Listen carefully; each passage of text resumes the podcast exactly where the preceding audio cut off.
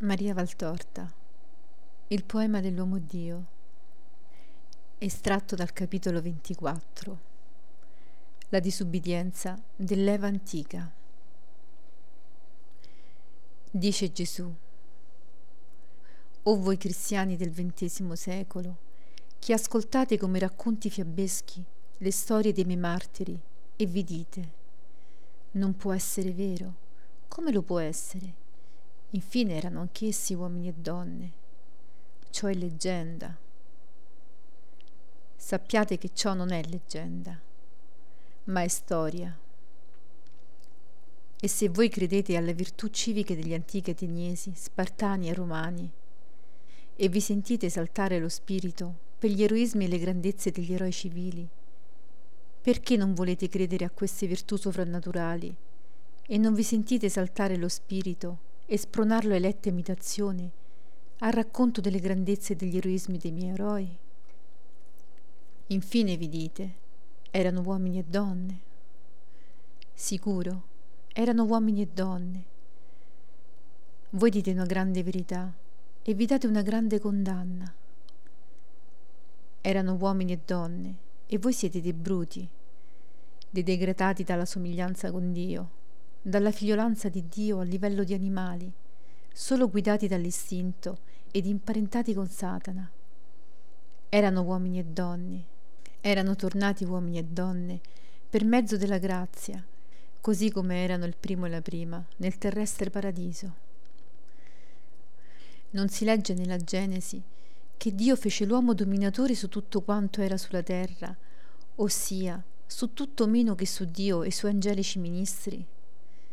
Non si legge che fece la donna perché fosse compagna all'uomo nella gioia e nella dominazione su tutti i viventi. Non si legge che di tutto potevano mangiare, fuorché dell'albero della scienza del bene e del male. Perché? Quale sottosenso è nelle parole? Perché domini? Quale in quello dell'albero della scienza, del bene e del male? Ve lo siete mai chiesto? Voi che vi chiedete tante cose inutili e non sapete chiedere mai la vostra anima, le celesti verità. La vostra anima, se fosse viva, ve lo direbbe. Essa, che quando è in grazia è tenuta come un fiore fra le mani dell'angelo vostro. Essa, che quando è in grazia è come fiore baciato dal sole, erorato dalla rugiada, per lo Spirito Santo che la scalda e illumina, che la irriga e la decora di celesti luci. Quante verità vi direbbe la vostra anima se sapesse conversare con essa, se l'amaste come quella che mette in voi la somiglianza con Dio, che è spirito, come spirito la vostra anima. Quale grande amica avreste se amaste la vostra anima a luogo di odiarla sino ad ucciderla? Quale grande sublime amica con la quale parlare di cose di cielo, voi che siete così avidi di parlare e vi rovinate l'un l'altro con amicizie che se non sono indegne, sono però quasi sempre inutili e vi si mutano in frastuono vano e nocivo di parole, o parole tutte di terra. Non ho io detto, chi mi ama osserverà la mia parola, e il Padre mio l'amerà, e verremo presso di lui, e faremo in lui dimora. L'anima in grazia possiede l'amore, e possedendo l'amore possiede Dio, ossia il Padre che la conserva, il Figlio che l'ammaestra, lo Spirito che la illumina. Possiede quindi la conoscenza, la scienza, la sapienza, possiede la luce.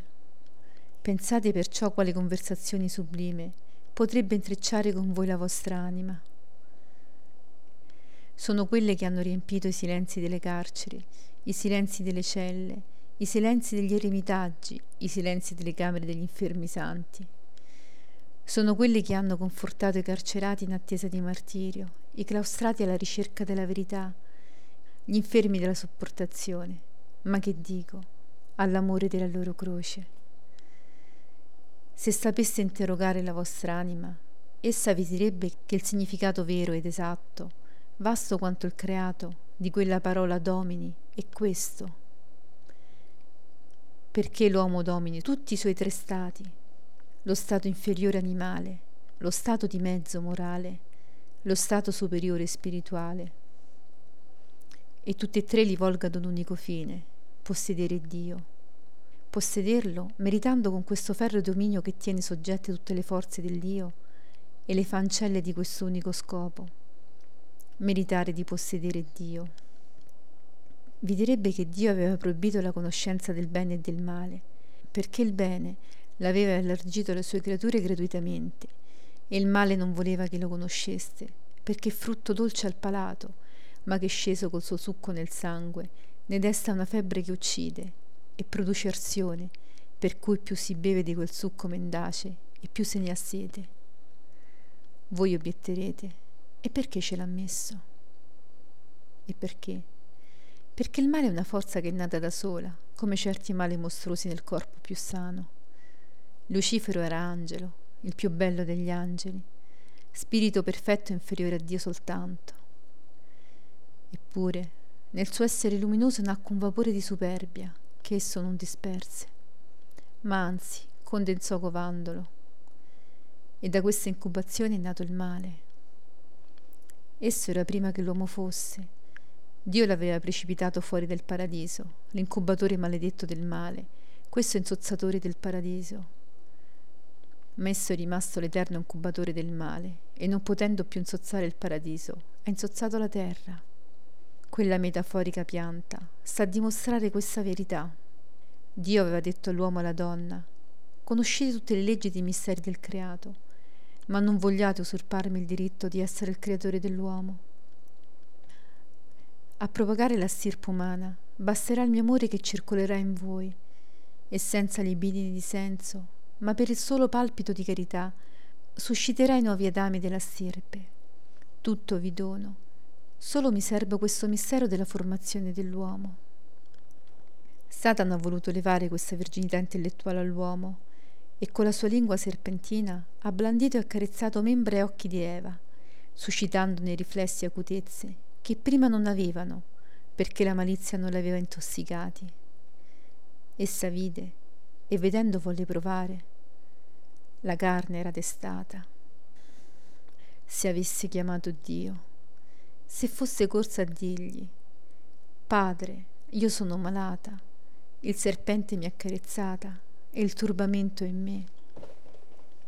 Il padre l'avrebbe purificata e guarita con il suo alito, che come le aveva infuso la vita, poteva infonderle nuovamente innocenza, smemorandola del tossico serpentino, ed anzi mettendo in lei la ripugnanza per il serpente, come in quelli che un male ha salito e che guariti di quel male ne portano un'istintiva ripugnanza.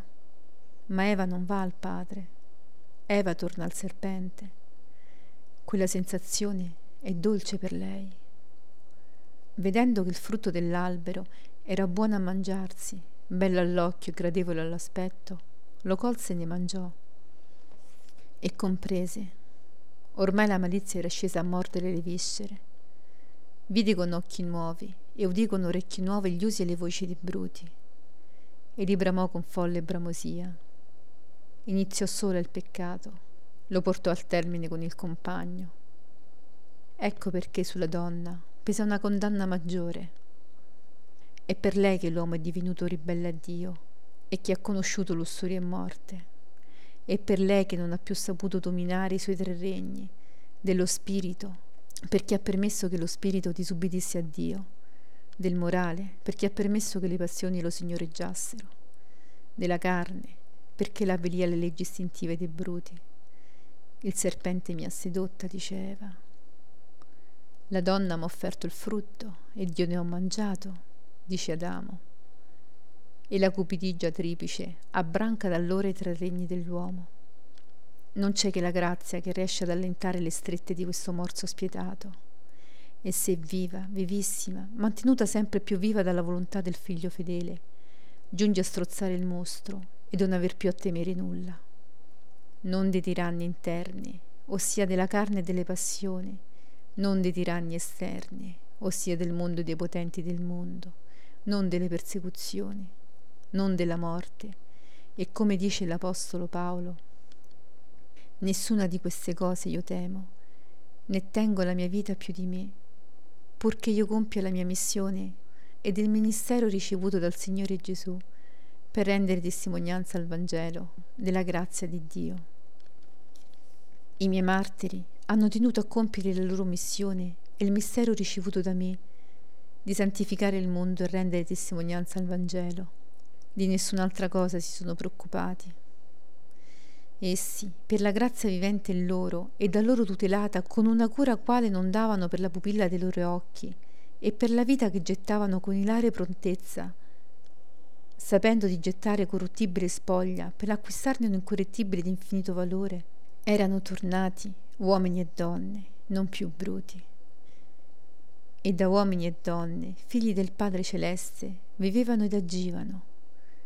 Come dice Paolo, essi non hanno bramato né oro né argento, né vesti d'alcuno, ma anzi si sono fatti spogliare e si sono volontariamente spogliati di ogni ricchezza, fin della vita, per seguire me sulla terra e nel cielo. Con le loro mani, sempre come dice l'Apostolo, han provveduto al bisogno loro e di altri, han dato la vita a sé ed hanno portato ad altri la vita. Lavorando hanno soccorso gli infermi di quella tremenda infermità che è il vivente fuori dalla fede ed hanno tutto su se stessi prodigato a questo scopo, dando affetti, sangue, vita, fatiche, ogni cosa, ricordando le parole mie. Dare è ricevere Dare è meglio che ricevere.